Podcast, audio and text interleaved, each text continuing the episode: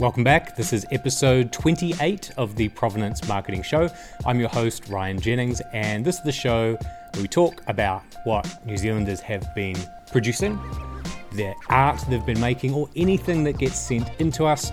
But before I get on to the products, I want to talk about what we've been up to over the last few days. Just got back from Auckland, a conference up there called Go Global. It's an exporters conference, and there was a couple of things I picked up on that I thought uh, you would like to hear about, particularly on the trade front. Uh, there was a panel uh, hosted by Nadine Chalmers Ross, where Catherine Graham and Stephanie Honey uh, were doing some Q and A. Uh, along with Nadine, about what the trade situation is. One of the things I took away from that is that churn and dislocation is a theme with trade at the moment either into the US and the EU. A period of churn in our region for quite some time to come, dislocation of quite well established trade patterns and supply chains, which will inevitably have an impact on our markets too. So I think overall the picture is a, rather a challenging one. But you know, I'm optimistic. We've got a room full of absolutely fantastic, innovative, creative, smart people here. MFAT, or Ministry of Foreign Affairs and Trade, has a good program of work to actually grow the number of free trade agreements that New Zealand has.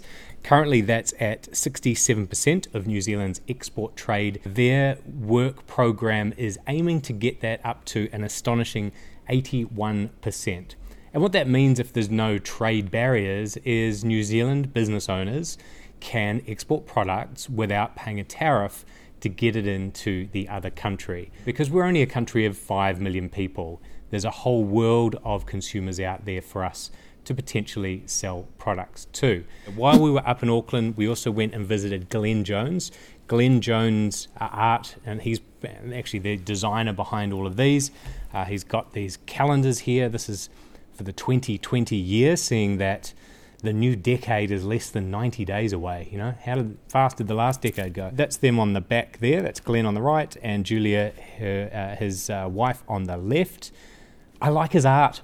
He's evolved what New Zealand, the pastiche or the patina of what New Zealand can do, taking some very you know, old classic themes like these jet planes here and turning them into counting cards. The jet planes, for example. So, where did the inspiration come from for that particular piece of art?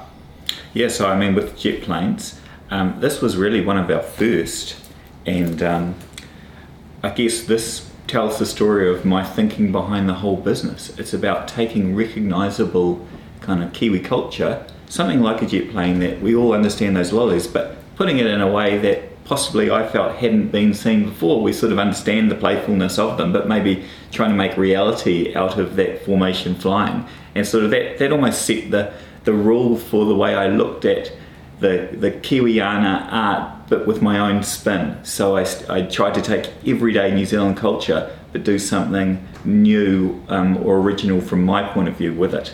There's a ton of different things where he just thinks a little bit differently about stuff. Here's some crayons uh, which have all of the names of the colours in Reo. So Kowhai is yellow, Kikorangi is blue. Who doesn't remember that? I mean, that's a highlight of my childhood. Getting up on the clothesline and using it as a playground. Very cool. Classic jelly tip ice block. Last one to give away there. Bird feathers. Kiwis love our birds.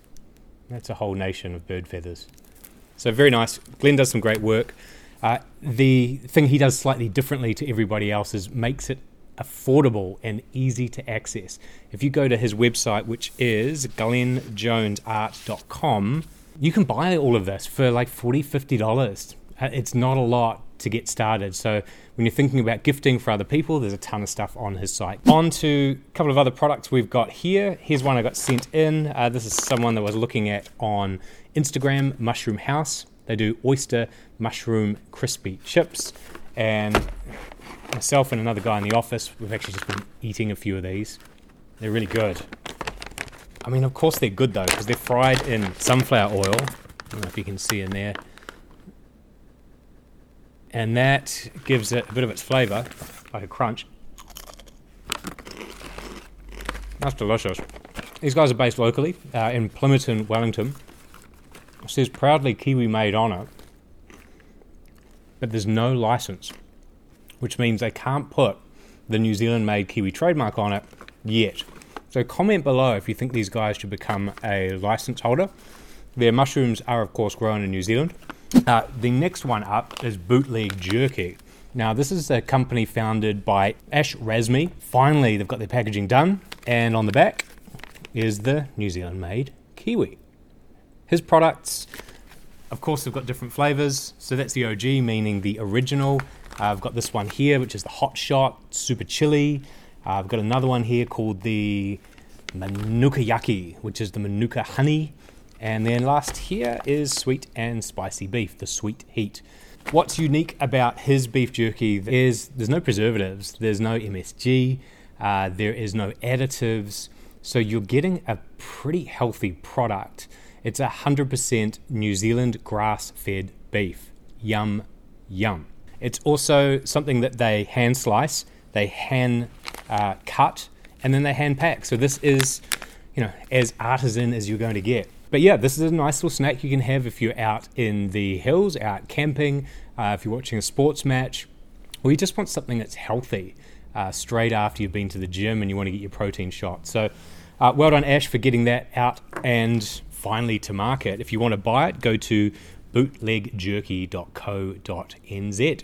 So those are the main products for this week. Uh, before we finish the show, let's go to see what's been happening on the questions. Hi, I am looking to add some more registered products to our company. Is there additional costing slash limit to the amount of products that can be added? No, there isn't. It is a company license and it covers you for every product that you make in New Zealand. Hi, can both the NZ made and NZ grown labels both go on a label? Both NZ made and NZ grown can go on one product. You can use both. New Zealand grown must be 100% grown here, so that has a higher threshold than New Zealand made, but you can use both. I'm fairly new to this, just wondering how do we properly apply the Kiwi trademark? Are we allowed to add the trademark into our business brand logo? You can add the Kiwi trademark to what you make. What you can't do is change it or manipulate the words New Zealand made or the Kiwi and put them in a different place or order. So you can put it alongside your logo, but you can't make it part of your logo. That's a clear distinction. Hi there, we are Chocolatiers. Given we import the base ingredient, would this exclude us? Our manufacturing locally is time consuming and technical, and less industrial. Does this count? It's going to depend what your raw ingredients are. So, you know, with chocolate, you want to see that the manufacturing process is going on here, which is certainly the case with you. I'd also want to dig in a little bit more about what ingredients you've got, uh, what's being imported, what comes from New Zealand. So that's it for this week. Thanks for tuning in. If you're watching this on YouTube, make sure to hit the like button and subscribe at youtube.com forward slash Made. And if you're listening on the podcast, make sure you subscribe. Uh, if you're on Apple Podcasts, search for the Provenance Marketing Show or just go to provenance.marketing. All of the audio episodes are there so you can listen without having to watch. I uh, hope you've enjoyed this episode. We'll be back next week for more of the same but with different products and having been to different places. Thanks for watching. See you next week.